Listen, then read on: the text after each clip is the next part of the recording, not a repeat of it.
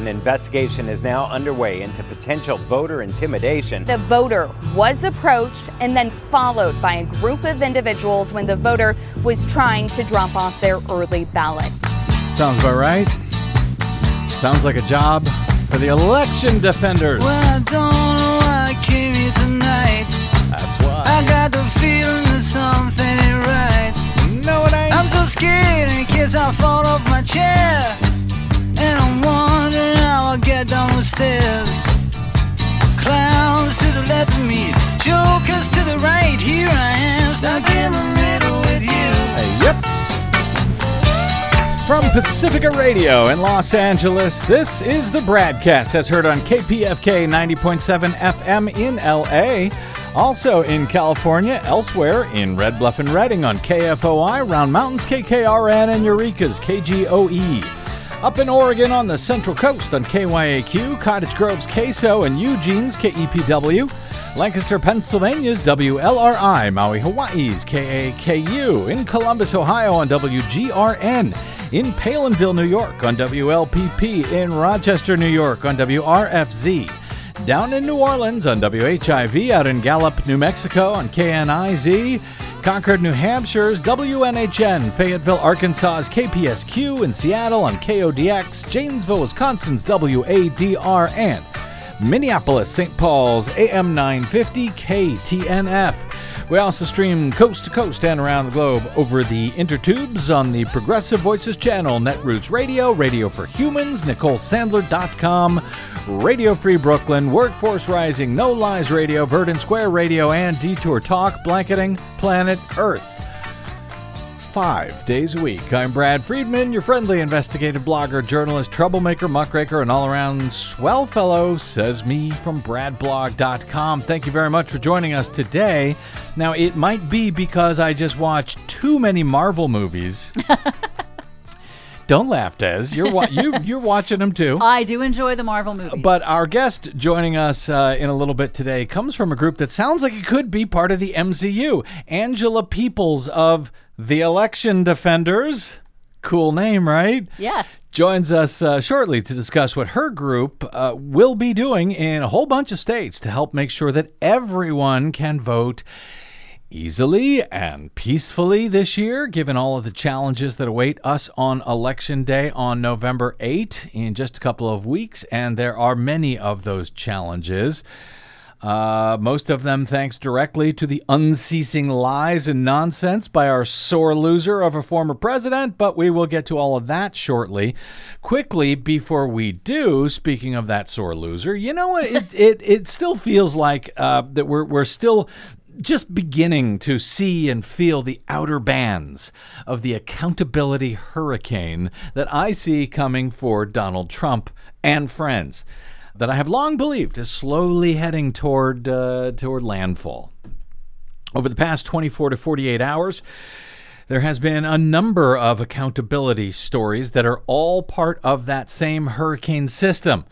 Most recently, on Friday, well, let's start here. Back in July, Trump's Donald Trump's former advisor, one of his several 2016 campaign managers, Steve Bannon, was convicted at trial on two counts of contempt of Congress for refusing to respond to the bipartisan House Select uh, January 6 committee's subpoenas for testimony and documents. Each criminal misdemeanor is punishable by at least 30 days and up to one year in jail.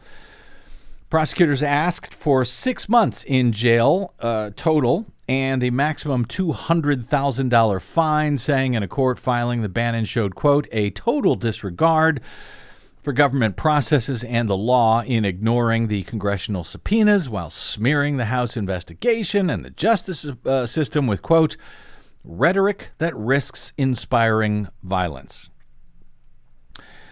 To which I say, risks? Are you kidding? That was that was his hope. That was the whole that. point. Bannon's attorneys ask for probation. That's all they eh, just probation, no jail time, saying a mandatory minimum jail sentence would be unlawful here because his intent was not criminal or quote willful. He didn't willfully defy the subpoenas Does the party of personal responsibility take no personal responsibility for anything anymore? Don't need to answer that. I think we all know what it is. True. On Friday, Bannon was sentenced to four months in prison total, and he was given a $6,500 fine. So the prosecutors asked for six months. They got four. They asked for a $200,000 fine. This guy is a millionaire after all. For some reason, he was only given a $6,500 fine Well, for. yeah, That's going to surely deter him from doing it again. This all for refusing to cooperate with the lawful congressional subpoenas to discuss January 6 and the attack on the U.S. Capitol. Bannon is now set to become the first person incarcerated for defying a congressional subpoena in more than half a century, though the judge, who happens to be a Trump appointee, said that uh, he would stay the uh, penalty. Uh, uh, I guess the both uh, the the fine and the jail time pending Bannon's expected appeal. Bannon has said he plans to appeal the conviction because Judge Carl Nichols ruled that he could not argue at trial that he relied on his lawyer's advice in not responding to the subpoena.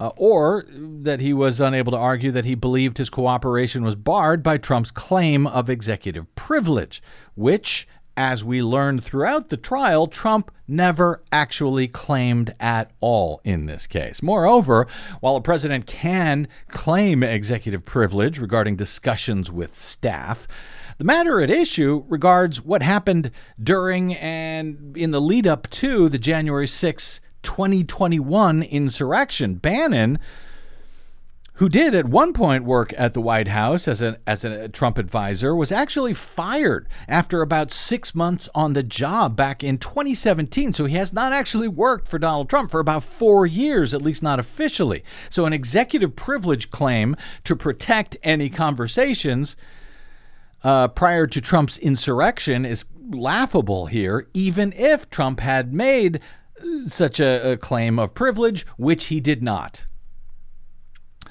Judge Nichols said at the sentencing, quote, flouting congressional subpoenas betrays a lack of respect for the legislative branch, which exercises the will of the people of the United States.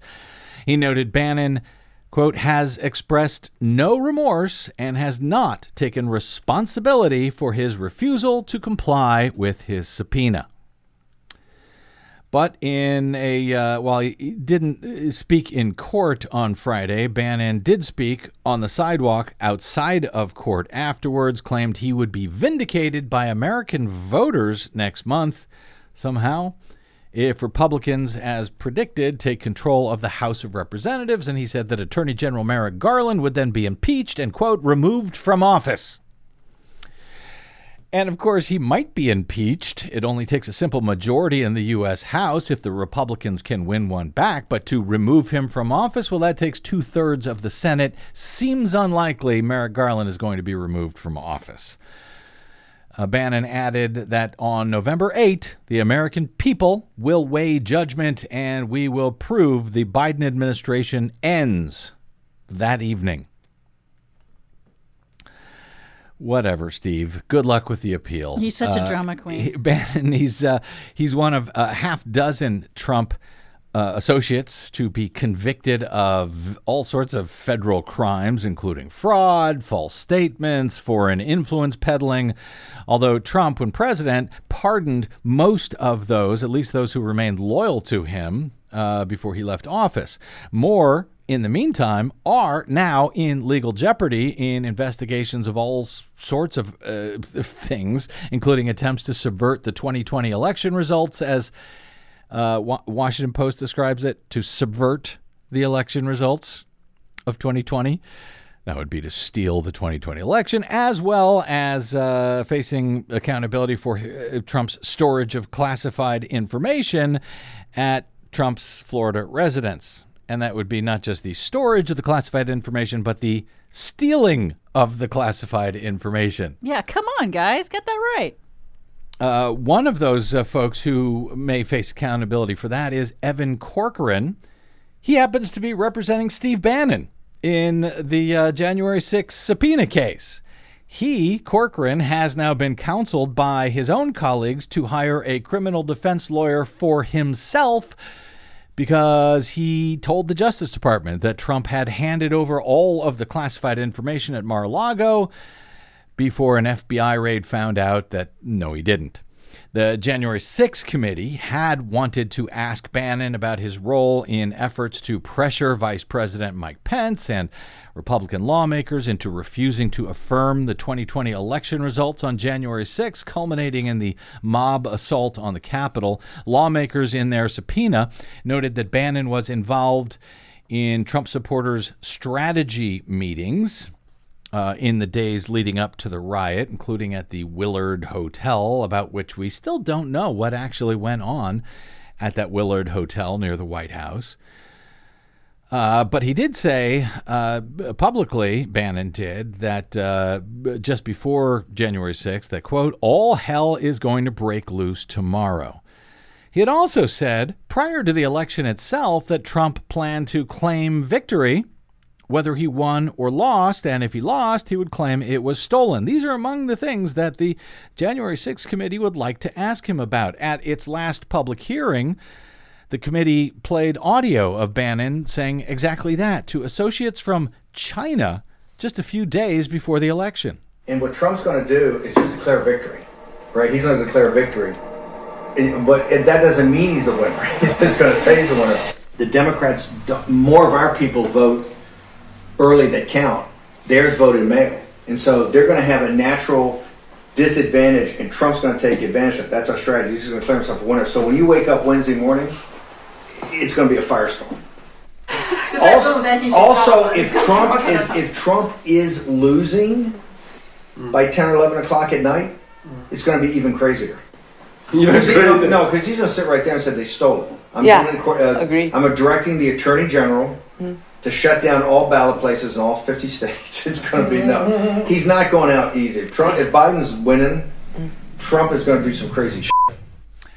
Yeah. So all of this was premeditated. Steve Bannon knew all of this was coming. It was all a plan. It was all a con all along. And that's why Congress wanted to ask him questions about it. In the meantime, Bannon also faces trial in New York State Court on allegations that he orchestrated a scheme to steal millions from donors who thought they were helping to build a wall along the U.S. border with Mexico.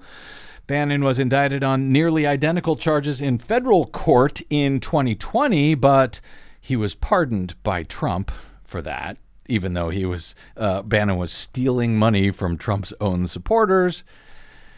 Bannon, that's my job. That's what Trump, anyway. Uh, Bannon's uh, January 6th committee case, however, probably will not be the final clash involving the work of the House Select Committee investigating Trump's insurrection and its preceding events, as lawmakers also on Friday issued a subpoena to Donald Trump himself after voting to do so at what may have been their final public hearing a week or so ago.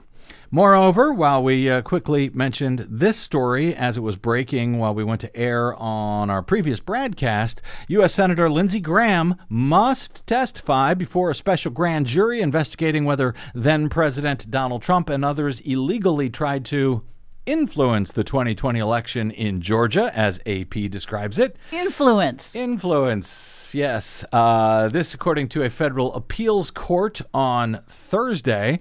The ruling by a three judge panel, including two Trump appointed judges at the 11th U.S. Circuit Court of Appeals, paves the way for Fulton County, uh, Georgia District Attorney Fani Willis to bring Graham in for questioning. She wants to ask the South Carolina Republican about phone calls that he made to the Georgia Secretary of State, Brad Raffensperger, in the weeks after the election. Raffensperger has said that Graham asked whether uh, Raffensperger had the power to reject ab- certain absentee ballots, something that Raffensperger took as a suggestion to toss out tens of thousands of legally cast ballots. Hey, Brad, uh, can can if, there's a lot of uh, unsigned absentee ballots in some county, if people forgot to sign them, can we throw out all of the absentee ballots there, sir? That's apparently what Graham was asking the Georgia Secretary of State. Graham, meanwhile, has dismissed that interpretation of his uh, questions as, quote, ridiculous. While AP reported that Graham could appeal to the full uh, 11th Circuit Court, on which six of 11 appointees are actually uh, seated by Donald Trump, legal expert Steve Vladeck pointed out that their ruling in this case may only be appealed to the U.S. Supreme Court if Graham wants to push his so far very bad luck in this case even further. Well, guess what? As we have been speaking in just the past few minutes, Trump, uh, uh, Lindsey Graham did exactly that. He has appealed now to the U.S. Supreme Court. this guy, for a guy who didn't do anything wrong, he really, really doesn't want to answer questions about any of this under oath for some reason. Yeah, weird, huh? He had uh, challenged his subpoena in the uh, Georgia case, saying his position as a U.S. Senator protected him from having to testify in the state investigation. The judges dismissed, the federal judges dismissed that argument, noting that Graham has failed to demonstrate that his approach would violate his rights under the Constitution's speech and debate clause, which essentially bars a member of the House or Senate from being questioned for anything they do as part of their legislative efforts. Which the uh, Georgia prosecutor has argued this was decidedly not. Uh, Fani Willis, that prosecutor, requested a special grand jury, saying the panel's subpoena power would allow the questioning of people like Senator Graham, who otherwise would not cooperate with the investigation. Some of those associates included former White House counsel Pat Cipollone, who has uh, now uh, reportedly testified before the special grand jury. Cipollone had supposedly resisted efforts to undo the election in 2020, as AP reports it, and has said that he did not believe there was sufficient fraud to have affected the outcome of the race that was won by Biden. Others have also already made their appearance before that special grand jury in Atlanta. Former New York mayor and uh, Trump attorney Rudy Giuliani, he's uh, he's been told that he could face criminal charges in the probe. He testified in August. Lindsey Graham has not been told that he could face criminal charges. At least not yet. Also, rogue right wing attorneys John Eastman and Ken Chesebro, who were both deeply involved in the so called fake electors scheme, they also appeared before the panel uh, in what is now clearly become a broad criminal conspiracy being investigated, one that was likely headed by Trump, and that could send all of them to prison. Paperwork has also been filed seeking testimony from others, including former White House Chief of Staff Mark Meadows, former National Security Advisor Michael Flynn, and I forgot about this former U.S. House Speaker Newt Gingrich. Oh, yeah. So, uh, as Bannon learned on Friday, there is a price to pay for refusing to answer lawful subpoenas. Something that Donald Trump is no doubt keeping in mind today as the January 6th committee officially subpoenaed him. Whether Fani Willis decides to do the same and subpoena the former president uh, in her state conspiracy election fraud case, well, that remains to be seen. And yes, there is more now rolling in amid the outer bands of the Trump accountability hurricane blowing this way. But I only have time for one more of them. This from this uh, past week one of the roughly 26 sexual misconduct accusations that have been leveled against Trump involves journalist E. Jean Carroll, who claims that Trump raped her in a New York department store in the mid 90s. She has sued Donald Trump, saying that his denial of the alleged rape, which included Trump's standard, uh, quote, she's not attractive enough for me to rape defense, he, uh, she claimed that that amounted to defamation, and he has dodged a deposition in that case for years, claiming essentially that uh, uh, that he he doesn't have to uh, re- answer to any of that because he, the comments that he ma- made calling her a liar, well, that was done in the course of his job as president. Somehow he has been able to make that argument. A terrible argument, but it is one that he has been able to make somehow or another to prevent him from uh, sitting down for a deposition. Well, uh, his luck ran out that this past week. He was forced to sit down for a deposition, and before doing so, he kind of freaked out. He went on to his dumb social media site, Truth Social, and said, quote, Carroll completely made up a story that I met her at the doors of this crowded New York City department store and within minutes swooned her. It is a hoax and a lie, just like all the other hoaxes that have been played on me for the past seven years. Well, that was a mistake for him to do.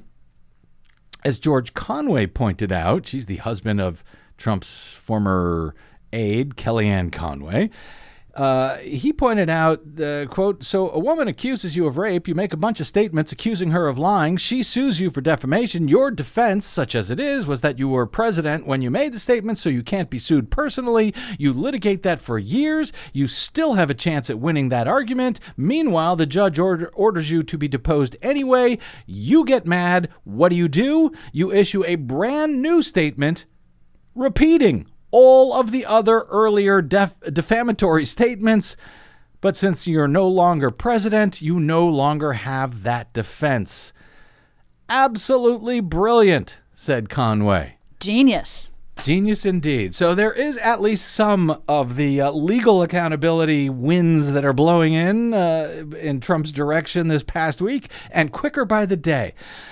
But his uh, supporters, meanwhile, they are not rolling over easily, and they see opportunities to turn the electoral tables on those who they have been conned into thinking have somehow wronged them and their Republican messiah somehow.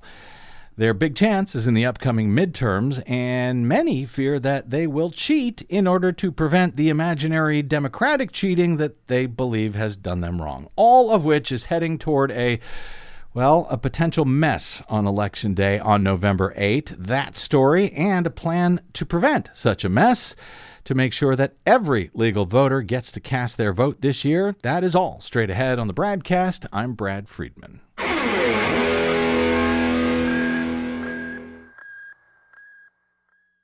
What the public hears on the public airwaves matters. Please help us stay on your public airwaves by going to bradblog.com slash donate to help keep us going. That's bradblog.com slash donate. And thanks. People get ready. People get ready. There's a train a coming. Mm-hmm. You don't need no baggage. You just get on board. Get on board. Welcome back to the Bradcast. Brad Friedman from BradBlog.com. You know, Desi doing whenever I hear that song. Uh, it reminds me when I say, "Oh, there's light at the end of the tunnel." We've got you know two weeks coming uh, or so until election day. Light is at the end of the tunnel, and then I think of what you always tell me. well, sometimes the light at the end of the tunnel is a freight train coming your way. That's exactly right. Uh, this time it could play out either way. I'm not sure. As you have uh, likely heard, if you've listened to, oh, I don't know, about 30 seconds of this program at any time over the last two or more years.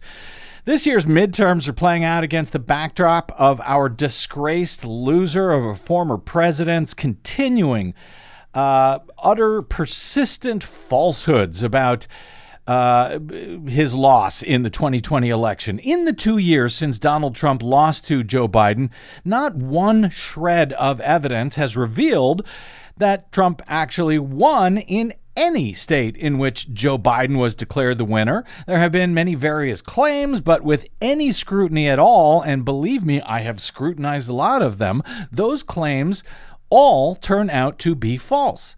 Found as much by election experts and election officials, uh, state and federal courts, including Republicans and even Trump appointees in each and every one of those cases. Nonetheless, as you also likely know if you've heard 30 seconds of this program, Donald Trump supporters are incredibly gullible, easily duped, wildly misinformed by the Trump disinformation campaign, as echoed by far right Trump friend, uh, Trump friendly media like Fox News, Newsmax, and all the rest. So new restrictions on voting adopted by Republican state legislatures based on those falsehoods, along with two years of unceasing disinformation, has resulted in an army of right wingers right now who are certain that their elections are being stolen from them, despite the lack of any legitimate evidence, at least to date, to support those fears.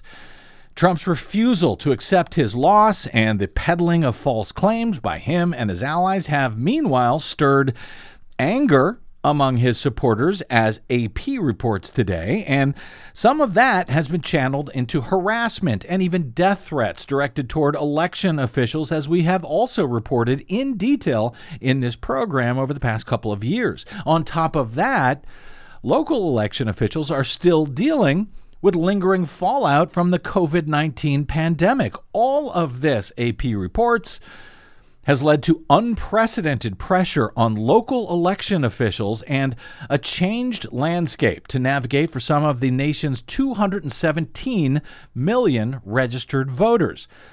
During the primaries, polling places were bedeviled by short staffing, ballot printing errors, aggressive poll watchers, and concerns about malware attacks on voting equipment.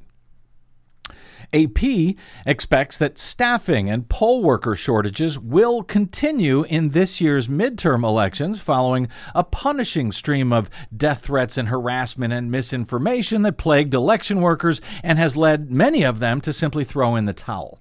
This has left offices across the country short staffed this year as the November 8 election nears. Just what we need. Poll worker positions are often going unfilled, which is just one of the reasons that we have tried to urge listeners to consider signing up to be a poll worker this year. You'd be doing a great civil service to your local jurisdiction, to your nation, and yes, to your democracy, which currently hangs by a thread, frankly. But I believe, nonetheless, it is still very much worth fighting for. An online poll worker tracker on the Ohio Secretary of State's website, for example, indicates that more than half of the state's counties still need volunteers as of this week, with early voting already underway in the Buckeye State. Then there are ballot drop boxes. Uh, they remain popular options for many voters, says AP, despite restrictions that Republican led legislatures have imposed on their number and their location in several states after the 2020 election, following, yes, Trump's false claims about them. An AP analysis found no evidence that the receptacles are subject to widespread fraud or vandalism or theft a claim promoted in the many times over discredited film called 2000 Mules. Nonetheless, bands of Dropbox monitors have begun springing up across the U.S. to stake out the boxes and watch them, they say, for nefarious activity. Just last night, for example, Arizona's ABC 15 posted what they described on Twitter as security footage of alleged voter intimidation at absentee at an absentee ballot drop box in in Mesa where the voter claims that he was photographed by observers watching the box and accused of being a mule, which is a reference uh, popularized by that 2000 Mules film, which even the central sources of the claims in that film uh, pretty much now largely disown.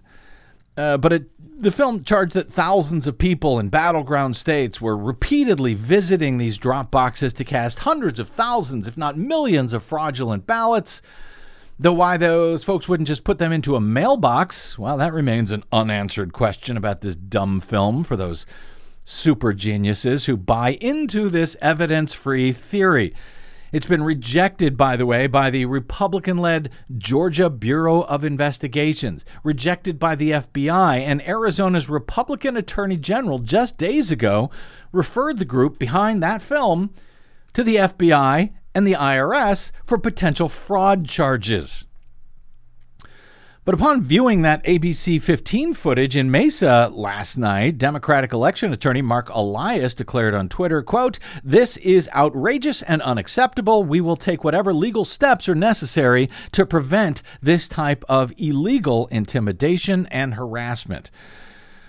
Well, that's good. The Arizona Secretary of State's office, meanwhile, this week referred a separate report of voter intimidation to the U.S. Department of Justice and the state attorney's uh, attorney general's office after a Maricopa County voter said that she was approached and followed while depositing her ballot in a drop box. All of this, it is feared, could get much worse on Election Day on November 8, where poll watchers have been the traditional eyes and ears of the two major political parties, but where a new crop who believe that election conspiracy theories are playing out, well, now they have signed up for duty to be poll watchers.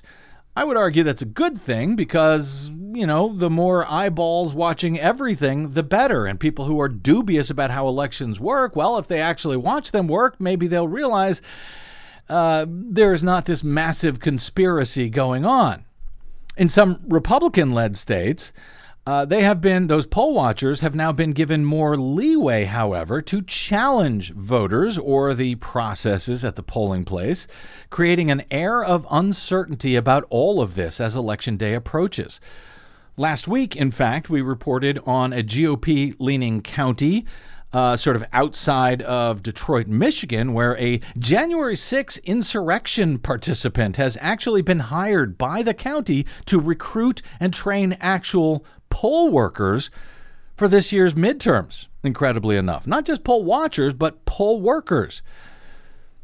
Voters in some parts of the country may even see more uniformed law enforcement officers at polling places, but not for traditional peacekeeping, according to AP. Instead, promoters of Trump's claims have floated the idea that county sheriffs may access voting machines and intervene in how elections are run. And some have pledged to do just that. In response, voter advocacy organizations, real ones, not disinformed Trumpist sore loser groups, are planning a counter presence in some states to support voters at the polls. Jen Miller is the executive director of the League of Women Voters of Ohio. She said that interfaith religious leaders are trained in de escalation techniques. They're dubbed peacekeepers, and they will be on call during early voting and on election day, quote, to help bring the temperature down. There's an idea. Meanwhile, the Justice Department's Civil Rights Division has also said they will be monitoring for violations of election laws that prohibit discrimination or intimidation of voters based on race, color, national origin, religion, or language violence or threats of violence or intimidation against any voter at any polling place, they say, should first be reported to police via 911 and then to the department via their phone number or their website, which is civilrights.justice.gov. In addition, a nonpartisan coalition of voting rights groups is once again providing assistance to voters across the country on election day and during early voting. That would be Election Protection, which runs the 866 Our Vote hotline. Write that one down 866 Our Vote. They connect voters with individuals who can provide guidance when encountering problems at the polls. All of this is ahead. All of us, all of this is that train that's coming, uh, that light at the end of the tunnel that could, in fact, be a train. But it's up to us. We can make that difference. We can. And there is, of course, uh, much more to saving our democratic rights and our voting rights than simply voting. Though that is really, really important, don't get me wrong. But supporting voters and helping to make sure that everyone who wants to be able uh, to vote is, in fact, able to do so. That is absolutely critical. There are opportunities for you to help defend democracy itself this year in a number of ways with a number of groups who really could use your help. The campaign director for one of them, a group calling itself Election Defenders, that plan to be in a whole bunch of critical states on November 8, joins us next to explain. I'm Brad Friedman, and you are listening to the BradCast.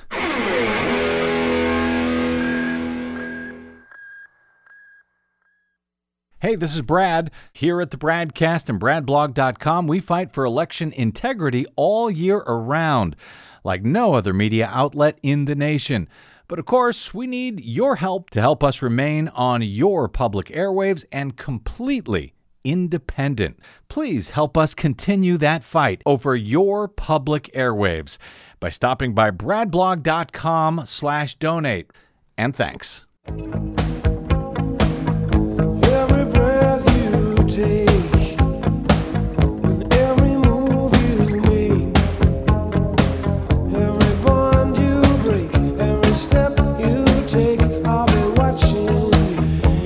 Going to be a lot of people uh, watching the polls this year. At least I hope. And I hope there's a lot of people watching the watchers and people de escalating those watchers. Welcome back to the BradCast. Brad Friedman from BradBlog.com. Given all of the many concerns about what could happen on the ground on Election Day during this year's critical midterms on November 8, especially after two years of unrelenting misinformation and disinformation about our elections by the former sore loser president and his gullible MAGA followers. One group, at least, following their similar effort during the 2020 election, say that they have trained hundreds of organizers in de escalation tactics, crowd management, and even to be what they describe as first responders to democracy. They will station more than 1,000 of those folks at polling places this year in Wisconsin, North Carolina, Pennsylvania, Georgia, Arizona, and other states. The Election Defenders Coalition say that they will be returning for the 2022 midterm elections to help protect voters, particularly voters of color, from violence, intimidation, and misinformation at the polls in key battleground states. That, according to the group's press release this past week. Quote, the recent rise of fascist ideas, laws, and leaders at every level of politics has created an environment where access to safe, secure, and legitimate voting is under renewed threat said Tiffany Flowers, the campaign director for the Frontline, a joint campaign fo- uh, founded in 2020 of the Working Families Party, the Movement for Black Lives Electoral Justice Project, United We Dream, and Rising Majority. This election day, she vows, the pro democracy organizers of this country are joining forces to preserve our right to free and fair elections. Following January 6, the rise of election deniers and the right's calls for so called voting security forces, it's our moral obligation to organize and help defend Americans' rights to vote, said Angela Peoples, the campaign director of the Frontlines Election Defenders Coalition. She cites especially this is important for voters of color who are the primary target of GOP voter suppression efforts. The 2020 Election Defenders Campaign had 2,000 volunteers in all 50 states, and they plan to station more than 1,250 volunteers across 12 cities and towns for 2022. Joining us now is Angela Peoples, the campaign director for the Election Defenders. She's also a longtime grassroots organizer and political strategist, leading movements such as Black Mamas March and the Democracy Defense Coalition.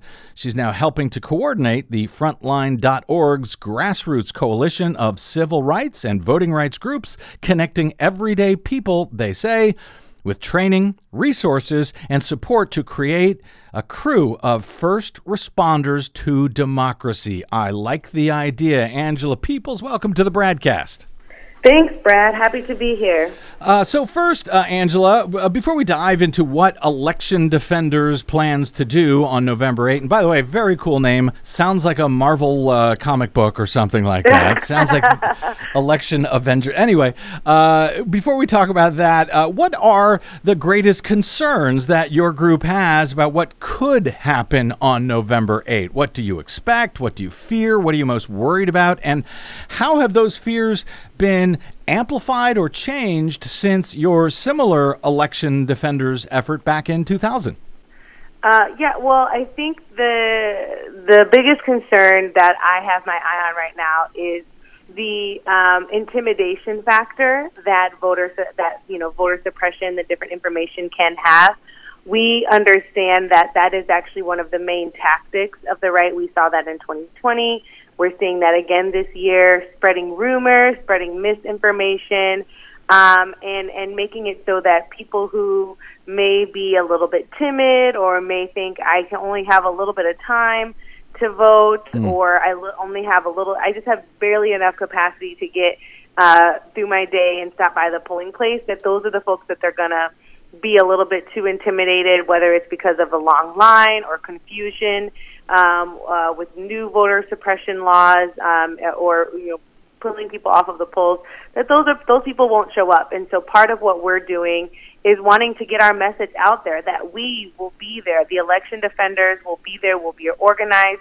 We're trained not only in de-escalation but also in what we call voter care and to support folks as they're at the polls making sure that folks have information about what those new laws may be um, and how to make sure that if they feel like they're denied their ability to vote that they have um, a chance to, to, to address that and to not be denied the ability to cast their ballot, whether it's provisional or otherwise, on election day. So one of my one of my biggest concerns is the impact that attempts at intimi- intimidation may play on the electorate. Um, and and in some places, you know, these threats of violence are very real, and we're preparing folks to be responsive to those and to be aware of how to notice if there is an issue at their location, if there is a challenge that they need to be responsive to. Um, but we also know that a lot of this is just talk and, and, and attempts to create an atmosphere of fear. And so we are planning to counter that fear with joy, with enthusiasm, to make sure that people can cast their ballot with safety and dignity.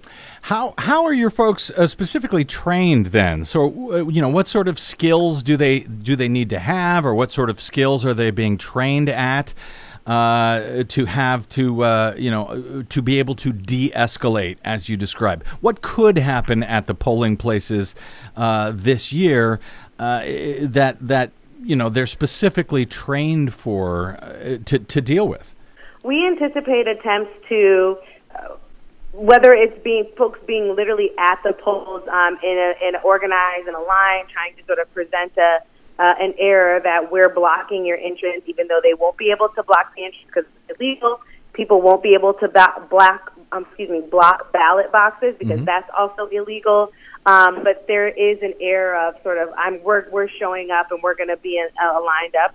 So we're making sure that our volunteers are there as well. They'll be you, you know you'll you may remember in black election defender and count every vote um, sweatshirts from 2020 will be out there again. So you'll see us bright um, and, and shining in our yellow and gold colors. um, but in terms of the skills that folks are being trained at, so um, we have two types of trainings. We have our first responder training, which is sort of that entry level, the initial um, uh, place where we want folks to come in. They're trained in uh, situational awareness. They are trained to be mindful of even their own experience. A lot of times, um, when there is a high intense, um, uh, a high stakes situation, uh, what ends up um, causing the most sort of um, angst or, or challenge is our own reaction. So we're training people to, to, to be able to re- think about what they might see on election day, whether it's um, people challenging an individual voter's ability to vote, um, trying to challenge an, an, a, a particular ballot that's being dropped off, or even people showing up um, in in uh, military garb or something that might look uh, with an attempt to look intimidating. We're preparing people to be aware of what those situations are, and then also reminding them of what they can do um, to be in control of themselves um, and to be supportive of voters. We're really encouraging people, especially our first responders, to not try, if there is an instance where there's an argument, someone's trying to go back and forth, or it looks like it could lead to an escalated situation, we're really encouraging people to focus on the voter. Focus on the voter. Don't try to be, you know, a um, a superhero, as you say, even though our name does sound kind of like an Avengers uh, uh, movie. we're not asking people to be superheroes. We're not asking people um, to to you know you know do combat or anything. We're asking people to show up for their community members, to focus on the voter, and to make sure that they have what they need to finish the job and to cast their ballot. And are you guys? The other thing that Uh, yeah, go, ahead. No, no, please. I was just going to say the other thing that we're thinking about in making sure that we're reminding our volunteers is that this is some this this election defense opportunity is something that we need to do from voting to counting all the way to certification. Yes. So, um, as we, as you know, the many folks have said before in 2020, um, we did not get the election results on election night. The same is true this year. In many places, we won't know who won, or many races, we won't know who won until a few days, even up to a week or so after um, voting is done. Yep. And that's a good thing because that means that people are voting by mail. That means that more people are voting generally. Um, and so we are also reminding our volunteers to be um, defenders all the way through the process so that they can be vocal and ambassadors in their community helping to combat misinformation that just because results aren't in on election night, it doesn't mean that there's anything wrong. It doesn't mean that there's anything scrupulous, unscrupulous. It means that the process is working. Thank you for that because so many people think that it's over as of election night. We've cast the votes, Yeah. we can all go home. No, the counting continues. The certification goes on for several days, sometimes several weeks. And I can tell you that, you know, folks on the right are going to be there shouting to either uh, stop all the counting now or to count all of the ballots. They couldn't decide which one they were in favor of after 2020, but they will be there. So I'm glad to know that election defenders may be there as well. Are you guys on election day? Are you guys inside the polling place uh, as as nonpartisan observers, or is your work outside of the polling place? Yeah, that's a great question. Our work is outside of the polling place. There are many organizations that we're in communication with and coordination with that are recruiting people to be poll workers in those nonpartisan roles or to be poll watchers. Um, and I should say we're we're we're not um, in, in coordination, but we are in communication and letting them so that they know the role mm-hmm. that our election de- defenders are playing, so that when they see folks in those gold sweatshirts or in those lime green T-shirts, that we are there not to, to interfere with the process, but to support voters. So we'll be on the outside and making sure that things stay stay calm, stay joyful, stay energetic, and are the type of the experience that can keep people um, engaged all the way through to casting their ballot. Now, I, I don't know if you saw uh, Angela Peoples the uh, this footage from ABC 15 in Arizona in uh, Mesa on Thursday night, uh, but uh, similar behavior is being reported elsewhere in the state and in other states. The footage shows some right wingers who are camping out in parking lots to watch absentee ballot drop boxes based on the misinformation that they were given from that phony 2000 Mules film. But as disinformed as those uh, folks may be, they do have the right to watch those drop boxes if that's how they want to spend their time. And they may do so as well on election day at the polls. You mentioned, uh, you know, some people may show up in, in military fatigues and so forth. While that sort of behavior or that kind of dressing may, uh, you know, bother some people or offend some people, um, they're allowed to do it. What's the difference between legitimate poll watching and the sort of behavior that your volunteers hope to be there to help de-escalate? How, uh, wh- where's the line? How can you tell the difference? You know, that's a great question. I think that for us, what we're really, that's also why we're really encouraging folks to focus on the voter and not try to, unless unless they are trained in with with deeper de-escalation skills, which some of some of our volunteers will be trained in that. But for the most part, we're really encouraging people to just focus on being there to care for and to support the voter, um, because that's one of the ways that you can tell the difference, right? Uh, one of the we we know that. Um, some states have passed laws to make it confusing about what is and isn't allowed, what type of behavior is and isn't allowed at polling locations. And so if someone seems like they're trying to sow confusion, moving mis- mi- disinformation, I feel like is a really good indicator that this is not someone who is pro democracy, someone that's trying to stop people from voting. That's a really good signal. And that's also why we are trying to be as communicative to poll watchers and to those nonpartisan uh, poll folks that are going to be inside the polls um, to make sure that they know who we are and the role that we're playing, um, so that there is no you know bit of confusion or, or misunderstanding. Um, and then the other thing I think is is important to know is that you know we're we're not there necessarily to document voters. We're there to support voters. And so we're not necessarily going to be there trying to take pictures of people as they're casting their ballot or trying to, you know, critique this signature or that or, or, or that line or that address. That's not our role at all. And we don't think that that's the role of anyone that, that, that is not in the election administration business. What we will be doing um, is making sure that voters feel safe, that they feel secure, that they know that they are valued, and that that work that their work is important. And if there are any issues that need to be escalated to um, uh, for potential legal challenges or um, if somebody has a, an issue with their, their registration or things like that, we also have lines of communication with experts who can help deal with that on the spot so that the people can be able to move forward as much as possible. I know the uh, election defenders were in place back in 2000 uh, for the presidential election. Uh, were, were y'all in place during the, the primaries over the past year? And if so, did you run into any problems that might uh, help inform you or help us understand what may be coming down the road uh, during uh, uh the uh, general election for the midterms in about uh, two weeks or so? You know, we were not mobilized um, for the primaries. We we were um, we were actually just starting to get re-engaged and mm-hmm. starting to kind of turn the machine back on from about two years ago. Um, but I, I will say that the the lessons that we have learned from 2020, from 2021 um, have been very informative in terms of what we need to do this cycle. I think that um, recognizing, you know, the, the again, a lot of their playbook is about intimidation. Mm-hmm. A lot of their uh, their strategy involves fear tactics. And so we are really um, focused on the joy that we can bring to people um, and reminding folks that, that as much as, you know, some may try to make voting seem like something that is um, privileged or something that only a few should be able to do, that everybody has a right. Um, everyone that has the right to vote in this country should be able to exercise that, um, and that that's the position that we're moving through.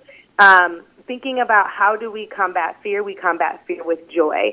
Um, we combat fear with our enthusiasm, and that is what I think the the main lesson that we took from. If you remember, in 2020, there were um, several vir- viral videos of folks dancing at polling locations, mm-hmm. little mini concerts that were happening, mm-hmm. just really showing that this is actually something that one our country has done for for hundreds of years, um, and that we while we have not done it perfectly for all of those years, we grow and move closer to actually being that country that we say we are, where every every man is created equal and everyone has an access to, you know, exercise their civic duty. And so we're really trying to lean on that history um, and remember that we are the ones that saved our democracy in 2020. Uh, we will be the ones that do it again.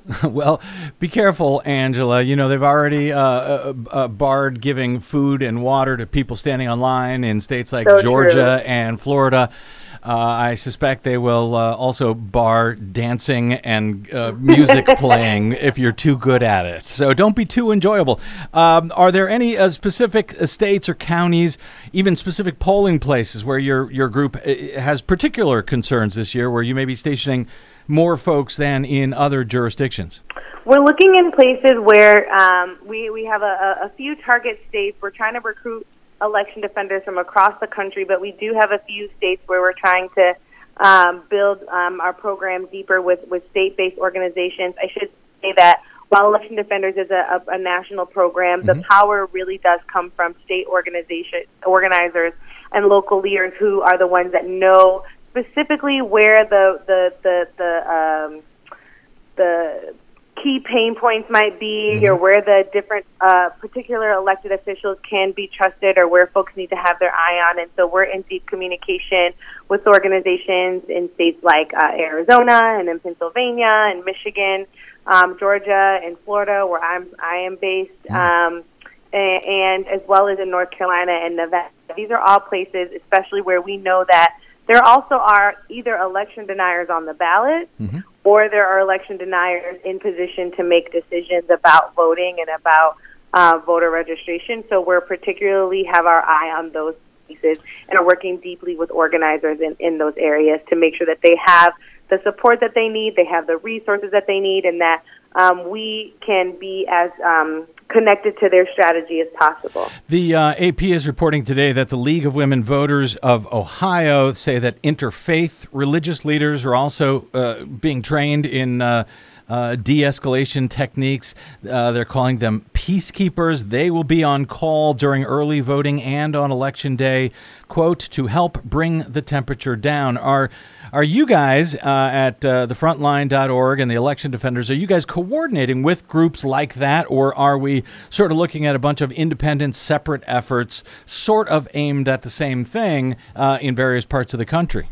We are we're absolutely coordinated with those folks and and are trying to make sure that one you know because this is a, as much as it's a very important election year, it's also a midterm year, and so as you you know that the as goes that there's a little bit less low numbers are usually lower on midterm years than there are in the election years. And 2020 was um, a super year because not only did we have a presidential election but we also were coming off of a, a, a, a, a racial up, a, uprising around racial justice. Mm-hmm. and so many people were already activated and looking for ways to throw down.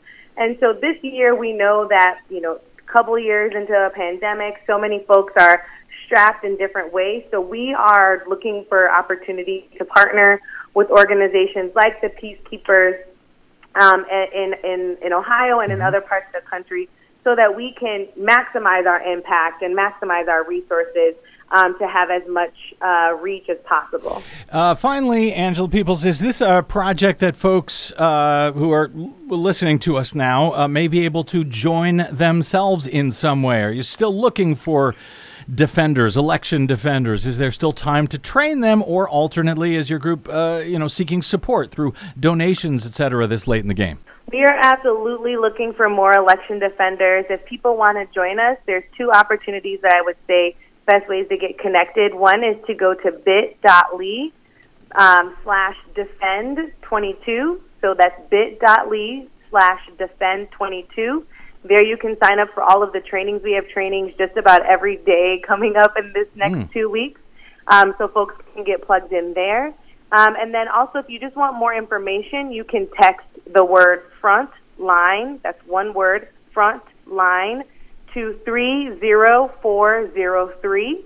And you'll get uh, added to our list and you'll get plugged, you'll be able to get plugged into the trainings if you're interested. Um, and we also do mass calls regularly to help update people on what's happening in the states, as well as to combat any misinformation that might be percolating. Very cool. Angela Peoples is the campaign director for the Election Defenders, which is part of uh, a coalition of thefrontline.org. You can go to thefrontline.org. Uh, you can, as she notes, go to bit.ly slash defend22. I think I got it right. Or you can yeah, text great. or you can text frontline, the word frontline, one word to 30403 and if you'd like to follow them throughout all of this over the next several weeks cuz it's going to be nothing but fun and joy, as she says. Uh, you can find them on, uh, Frontline on the Twitters. They are We Join Frontline. And as I said, thefrontline.org. Angela herself can be found on Twitter at MS Peoples. That's Ms. Peoples. If you're nasty, she's the campaign director of election director uh, of uh, election defenders. Angela Peoples, really appreciate you joining us today. Good luck in the weeks ahead. Stay in touch if there's anything we can do uh, to help, whether it's uh, before, during, or after election day. Thank you so much. Have a good one. You too. Okay, we got to get out. My yes. thanks, sorry, my thanks to our producer, Desi Doyen, to all of you for spending a portion of your day or night with us. If you missed any portion of today's program, download it anytime for free at bradblog.com.